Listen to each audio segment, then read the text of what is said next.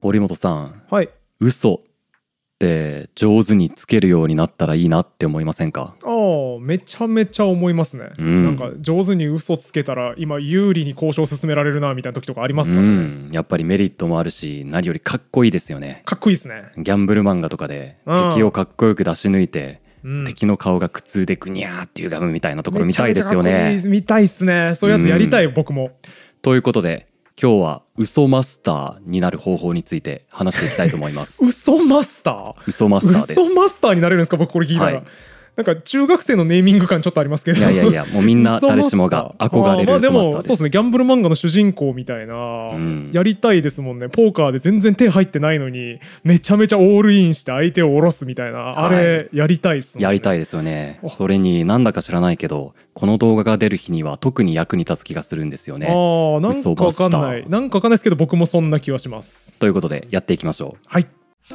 ってことで堀本さん、はい嘘をうまくつく方法何かありますかうーんなんだろうなまあでもあれじゃないですか目をそらさないみたいなあー相手の目をじっくり見ながら喋るうんうんうとんやっぱ堂々としてる感じするんでそう嘘ですねついてない感ありますよね。堂々とした印象を与えるの大事ですね、うん、他には他には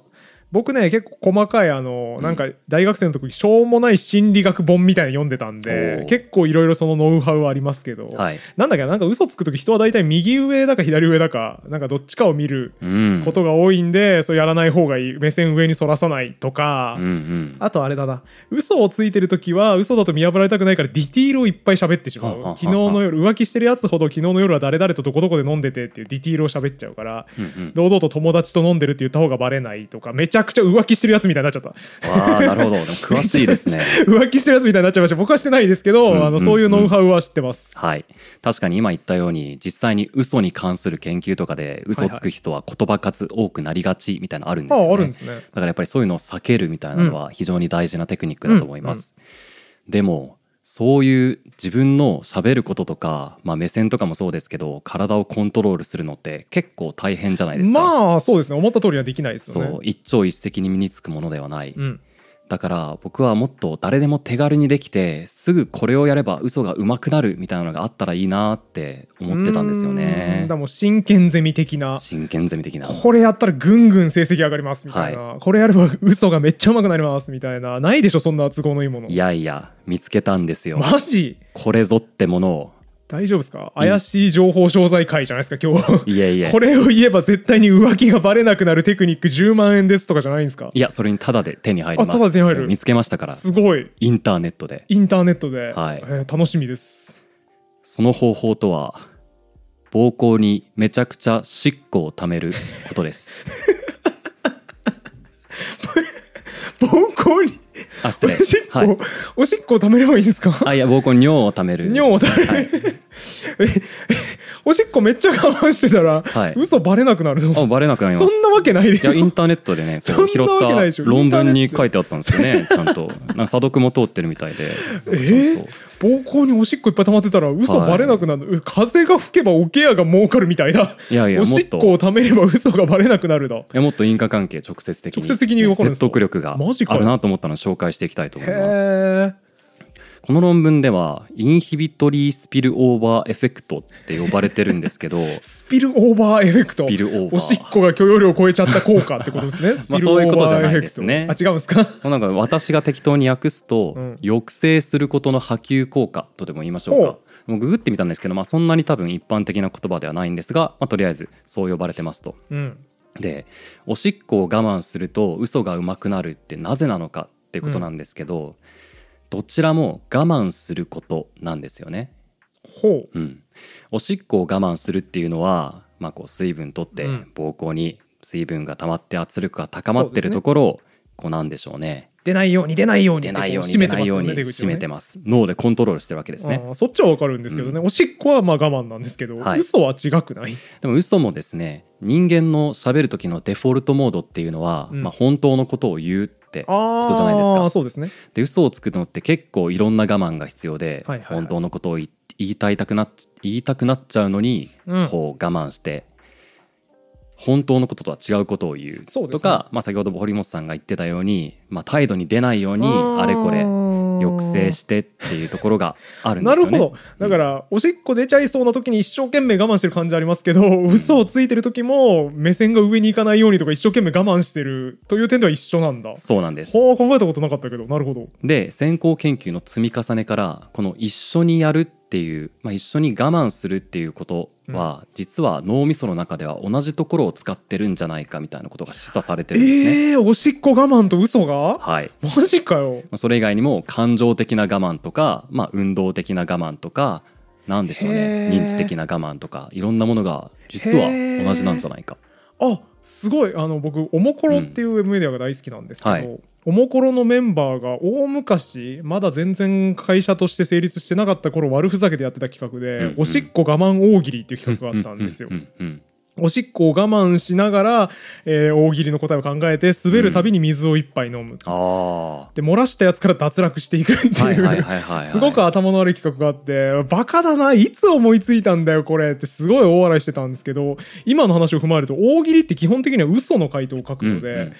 脳の使ってる部分一緒なわけですよね。かもしんないですね。大喜利するときとおしっこ我慢するとき、同じ部位を使ってるので、その部位の強さを試す競技としては極めて合理的で論理的に生み出される発想だったということですね。かなり理にかなってますよすね。ごいあ、うんおもころの解像度が今だいぶ上がりました。はい。実は科学的裏付けがあったというわけですね。でこのスピルオーバーエフェクトってさっき言ったところなんですけど、うんまあ、その我慢が波及するわけですね。うんうんうんある一つのことを我慢するともう脳が我慢モードみたいになって別のことも我慢しやすくなるってういう。んうんうんうんうんでこのおしっこと嘘っていうのも何もでたらめにこうとりあえずこれら面白そうだから調べてみようってわけじゃなくて、まあ、いろいろ積み重ねがあるわけですよ。あーあちょっとその手前の段階に戻っていいですかはいえっと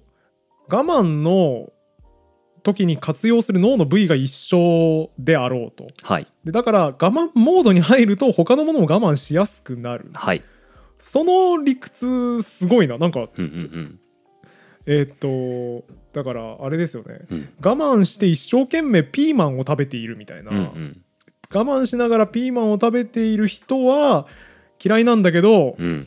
いやこのピーマン美味しいねっていう時に、うんスムーズに言いやすくなってるああなるほど。のかもしれないですよねもしかしたらあるかもしれないですね痩せ我慢してなんか嫌いなもの食べながらこれうまいって言ってる人は結構その嘘バレにくい、うん、だからあのトンネルズのねトンネルズ。あのあれ皆さんのおかげでした、うんあれありますよね食わず嫌いを選手権あ,、はいれすごく理にかなってるのかもしれないですよね嫌いなもの食べてる時に、うんうんこれ美味しいって嘘をつかせるんだけ どそれは脳の構造を考えた時にバレにくい嘘であバレるにとくいいとうことが言えるだから非常に優れたバラエティ番組企画、だからこんなに長く続いてるのかもしれないですねかもしれないですねね。いや新たな発見がたくさんありますね。ねすごいバラエティ番組の解像度も上がる素晴らしうんい機会ですね、はい。ちょっとイメージを持たせるために先行研究一つ紹介しておくと、はいはい例えばその運動を制御するって、まあ、ある種の我慢ですね手うんう先ん器用なことをするっていうのと、まあ、リスクを取った行動リスクを取りたがるのを我慢するみたいな関係を調べたものがあって、うんうんでも何やらせたかっていうと単純で手先器用な、まあ、例えば実際の実験とは違いますけど例えば折り紙折らせながらポーカーやらせるみたいなほうほうほうことをすると折り紙折らせた方がリスクの高い行動をしにくくなったっていう話がああったりするんですよねどういうことですか今の話とどういうつながり、なので折り紙を折るってことはつまりうなんか大雑把に折りたくなるっていうのを我慢してこう精密に折るってこと精密に折ってますよねですね。でそう我慢してるってことはちょっとリスクなんかでかいことやってやりたいなもうんううんわけわからないけどここで決めときたいなみたいなリスクの高い行動を抑える力があるっていうわけですね。うんあなーので我慢ははがはは波及しているわけです。なるほどなるほどだからうんハイリスクな行動したいぞって我々基本的に思ってるんだけど折り紙折ってる時はそれが抑制されている、はい、じゃああれかもしれないですね、めちゃめちゃ競馬とかでうんすげえいつも大金すってし来てしまうお父さんには競馬やめさせるんじゃなくて、えもう競馬最悪しててもいいから折り紙折ってなさいって言えばいい、その通りです。かもしれないですねもう冷静になりながらギャンなブるルほどすることができる。はあ面白いあすごいいいよずっと面白い今日おすすめです。うんいい手法ですね、うん、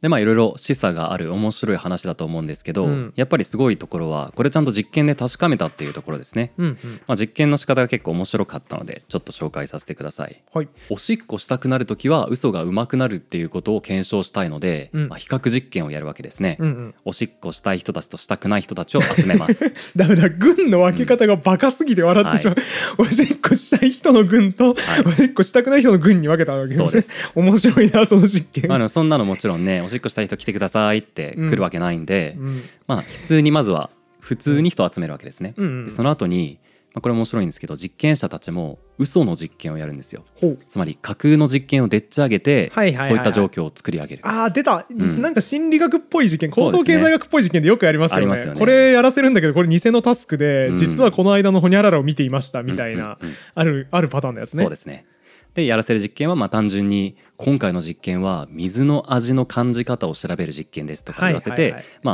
あ、ある軍にはたくさんの水を飲ませる、うんうんこれコップ全部水飲んでくださいでもう一方の人たちには水の味を確かめるので、まあ、コップからちょっとちょびっとすすってくださいぐらいに指示をして、まあ、水を飲む量をコントロールして2つのグループに分けますなるほどなるほどでこれで45分間待ちますは 片方の人たちはおしっこしたくなってるわけですね、はい、もうこの頃には、は、でちなみになんですけど、はい普通におしっこしたい人って言って分けちゃダメなんですか、ダメですちゃんとねどのぐらいおしっこしたいかわからないじゃまないあでそすうか,、か定量的に示せない、そそううですか実験手法ね再現性あるかなとかの検証できないといけないからその通りですだからそういう手法を取ったんだはいはあ、はあはまああ、もちろんこう集めた後この後トイレに行く機会はないので行っといてくださいってうんう言っんてから、ああいいですねまあ、水を飲ませなるほどなるほどでこの45分間経った後にまあ次は嘘をつかせる実験をやるわけなんですけど、うんうんまあ、ここは何でしょうね社会問題について論じさせるインタビューを取るっていう形を取ってましたね。ほあのーまあ意見が割れがちな社会問題これ元はアメリカの実験っぽいので、うんうん銃がいいか悪いかとか、はいはい死刑制と賛成か反対かみたいな問題について語らせるわけなんですけど、このさっきの45分間の間にアンケートを取るんですね。はいあなたはこれらの問題についてどう思いますかといううん立場を取ります。でインタビュー動画ではここまた2つのグループに分けてその人がもともと持っていた意見通りの意見を喋らせるうんうんインタビューと、その人がもともと持っていた意見とは反対のことを喋らせるインタビュー。だから嘘になるわけだそっちがそうですはいはいはいでこうして本当のことを言う人嘘のことを言う人って分けます。うんうんでこうするとおしっこしたくて嘘のことを言ってる人本当のことを言ってる 人したくなくて本当嘘っていのがそうですね出来上がるわけです四パターン取れますねはいおしっこしたくて嘘のことを言っている人っていう、 カテゴリー面白いう な、ん、ずっと面白いな今日この時期大事ですからね。はいはい大事ですね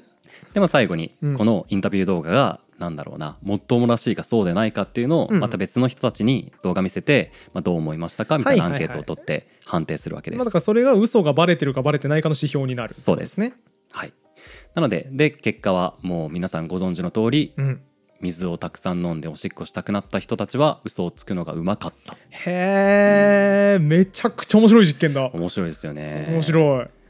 面白いけど、うんそれ、あれの可能性ありませんか、うん水を飲むうんと説得力が増す。水は魔法の液体なんすよ。飲むと説得力が増す薬なんすよ、これは。っていう主張もできますよね。さすが鋭いですね、うんうん僕もそれ思いましおうおうておうちょっと見てみたんですけ ど まそずの議論なく先読てみされたはいはい。なのでそうかもしれませんああ、だから水が説得力を増す。水を飲むとやつなのかもしれない。あ、頭良くなるみた いな そうですね。水を飲むと頭が良くなるっていう結論の可能性もありますよね。あるんですよね。ああでもそうかいずれにせよ役立ちますねとりあえず嘘つくぞこれからっていう時は、はいとりあえずお水いっぱい飲んどいて、そうですね45分ぐらい経ってちょっとおしっこしたいなぐらいの状態でいけば、うんどっちだったとしても嘘はうまくなってるわけだからその通りですいいですねなので皆さん今日は水をたくさん飲んでおいてください、うん トイレには行かないでくださいしんどいなじゃあもう今日結論出たなうんつまり水をいっぱい飲んで45分経てば嘘マスターになれるってことですね、はい嘘マスターに近づけるってわけですね、うんあ近づけるなんだ近づけますだ道はあるんですか、まだまだまあもちろん嘘にもねいろいろありますから、はいはい例えば嘘ちゃんと分かってますかって話なんですよねうんどういうこと堀本さん嘘って何ですか、嘘は本当じゃないことを言うことでしょうんうんうんなるほどじゃあ言ってる内容が偽であるっていうことですね、そうですそうですじゃあ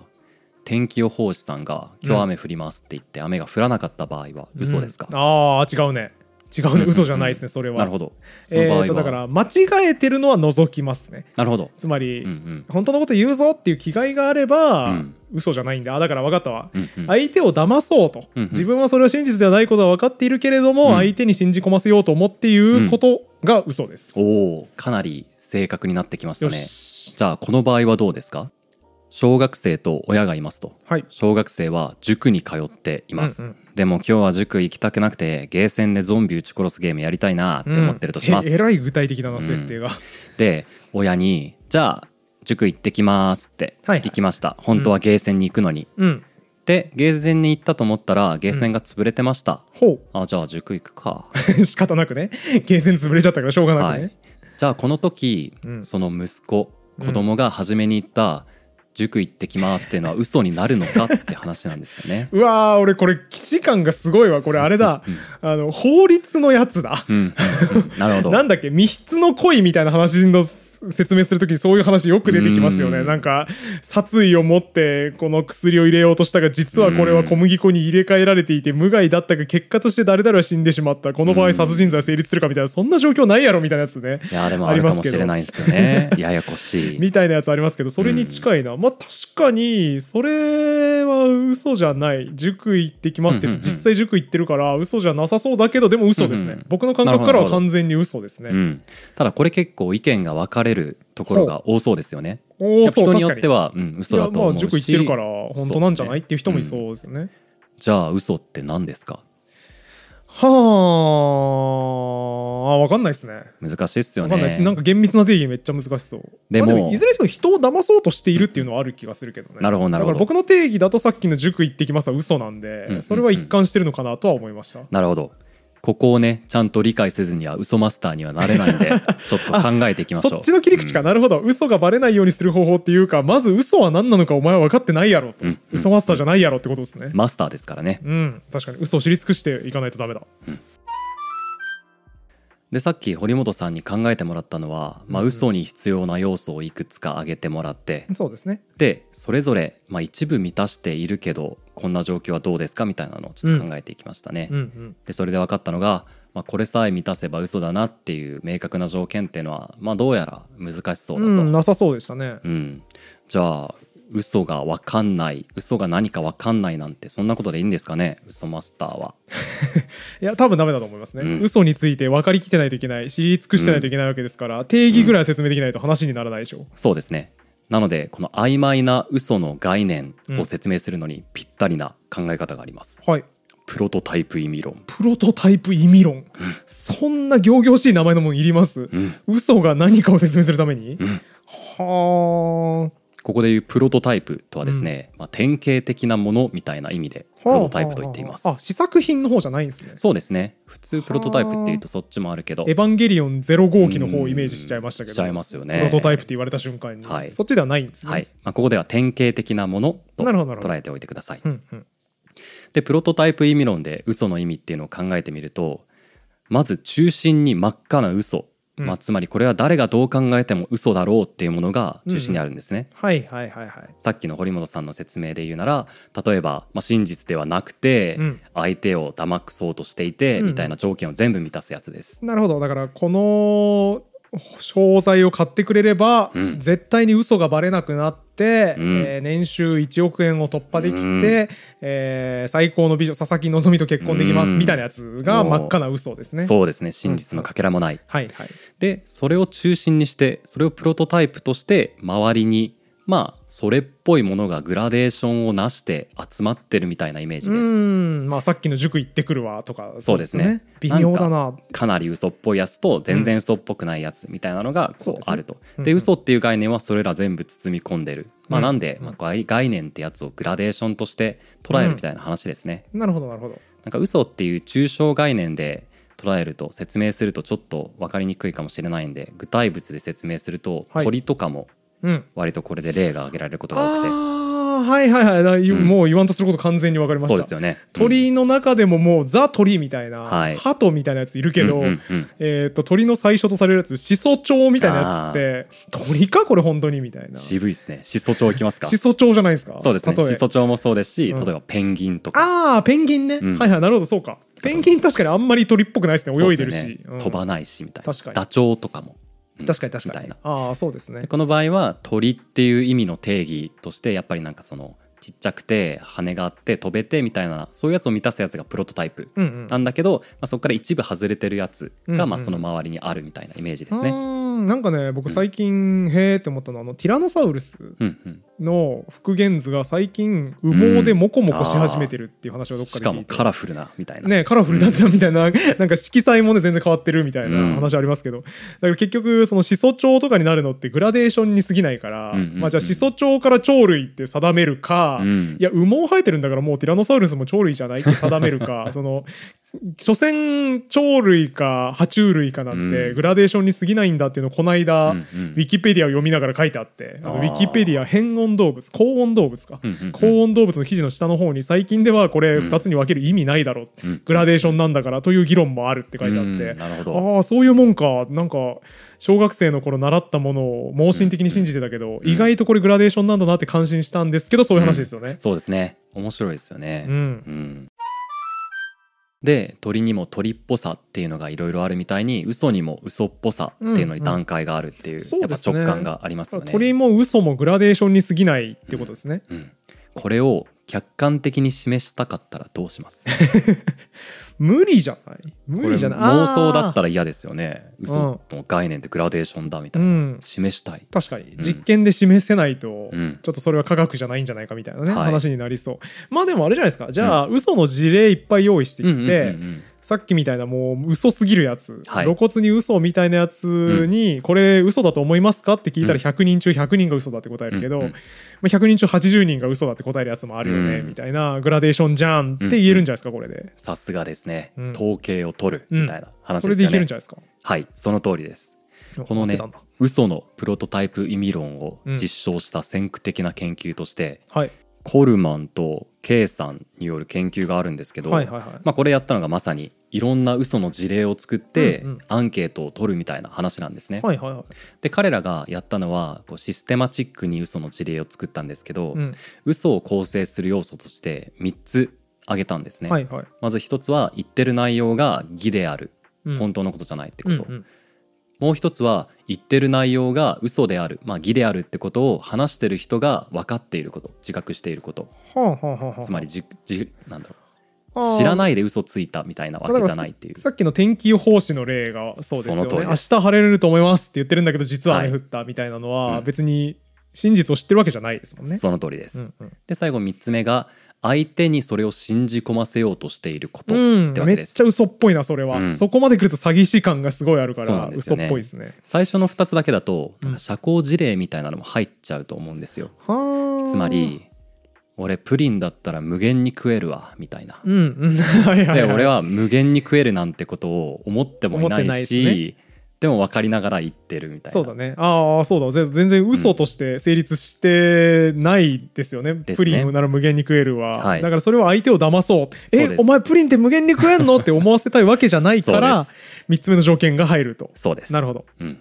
まあ、みたいな大げさな表現を弾くために3つ目の条件があったわけはでいすはいねは。いまあ社交辞令っていうか誇張表現でしたけど、あそうですね誇張表 あで現も社交辞令も入るのか社交辞そうです令ねも多分今のうん一つ目二つ目だからえーっと、う何々さんは本当にいつ見ても賢そう でみたいなすそうごでいすね理髪な喋り方しますよねみはいたいなのってめちゃめちゃ嘘ついてる場合もあるけうどでも。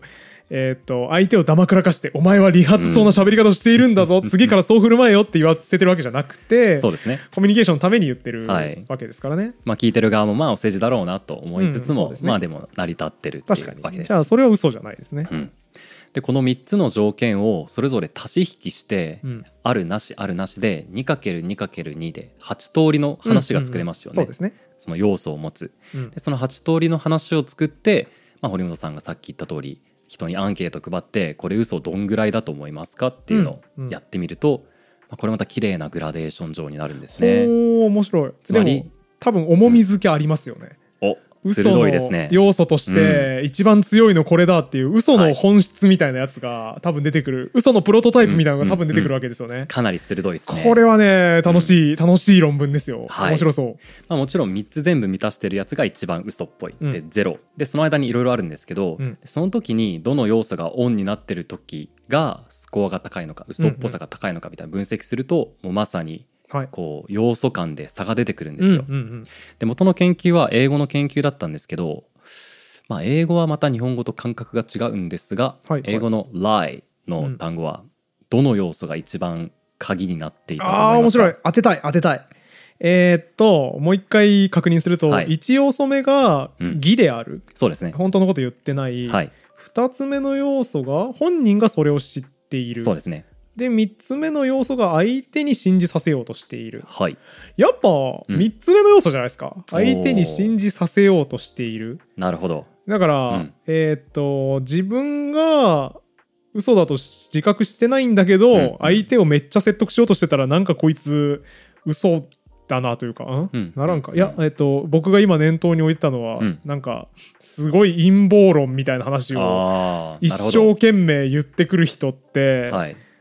あのじ本人はうん真だと思って喋ってると思うんですけど、一生懸命こうこの世界はうん誰々によって操られていてってめちゃめちゃ説得されると怖ー嘘つきっていう印象になりそうなんか相手を信じさせようとしているは結構でかい嘘の要素な気がしました、なるほど気がしたんですね、うん、正解は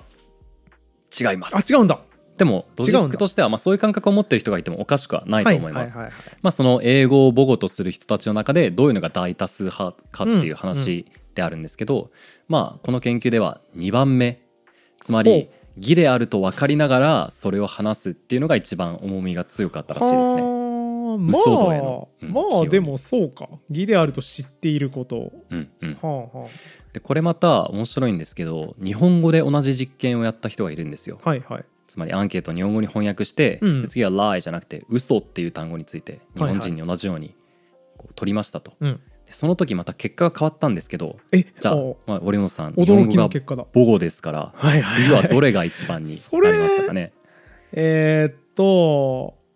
えーっと、でもやっぱさっきの理論だと、うんこっちを信じさせようとして言ってくるが、やっぱ僕はね、強い要素な気がするんですようね。ーんなるほどなるほど3択だし、1個潰れたから、うんうんやっぱ僕は答え変えないでいきます。変えないであの、モンティーホール問題みたいになりました けど、季節して。はい1個潰れて答え変えようか変えないか今悩んでる状態ですけど、変えないで。やっぱあれじゃない、こっちを信じさせようとする、説得的であること。じゃでないですかは。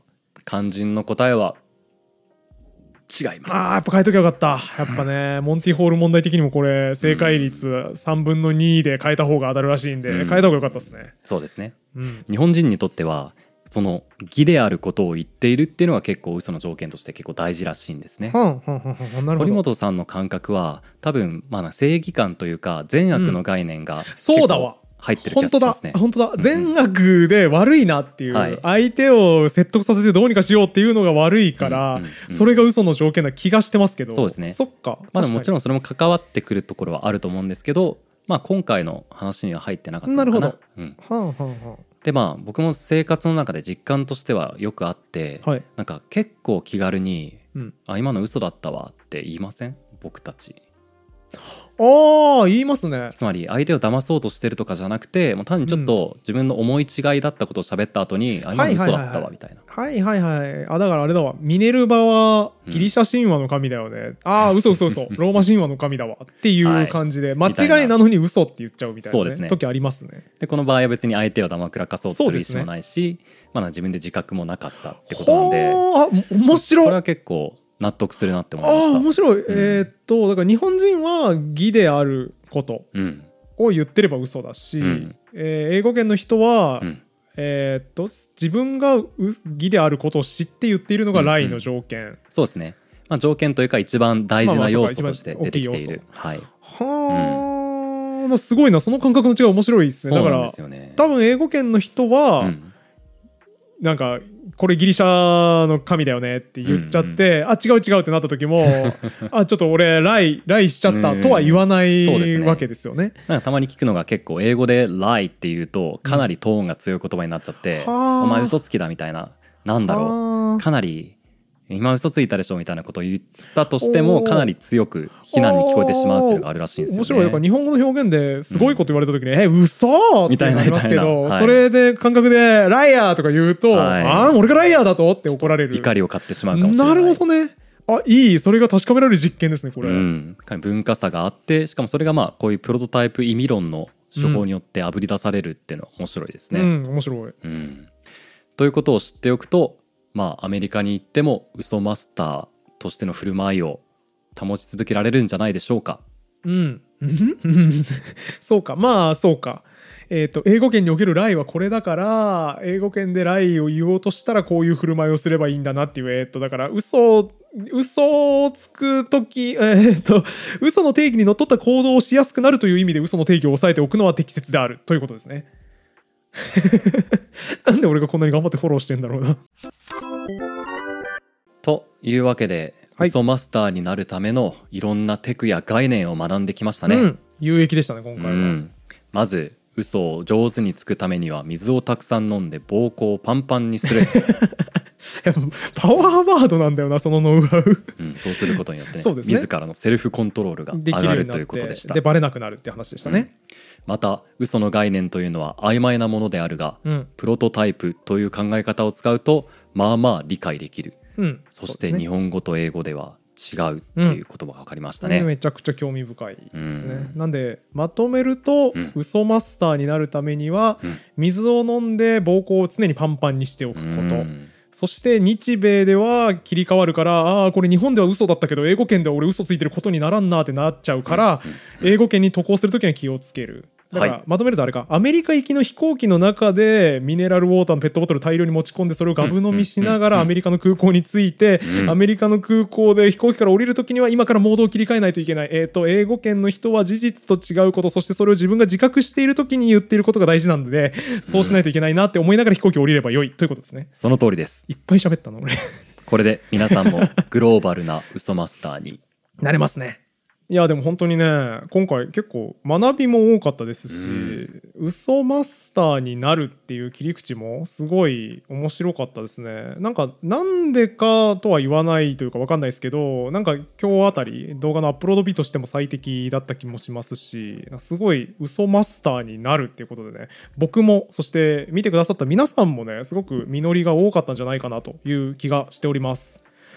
まあ、そんなところで、りょうさん、ちょっと次回の内容ははい何をするか教えてもらってもいいですか、次回は嘘発見機を作ろうです、うん、面白そう。では皆さん、次回もお楽しみに。以上、ありがとうございました。この番組は、1階の言語オタクによるゆるく楽しい言語トークです。できる限り裏取りをするよう心がけておりますが、不正確な内容が含まれる場合があります。テロップやコメント欄などで補足をしていきますので、適宜ご参照ください。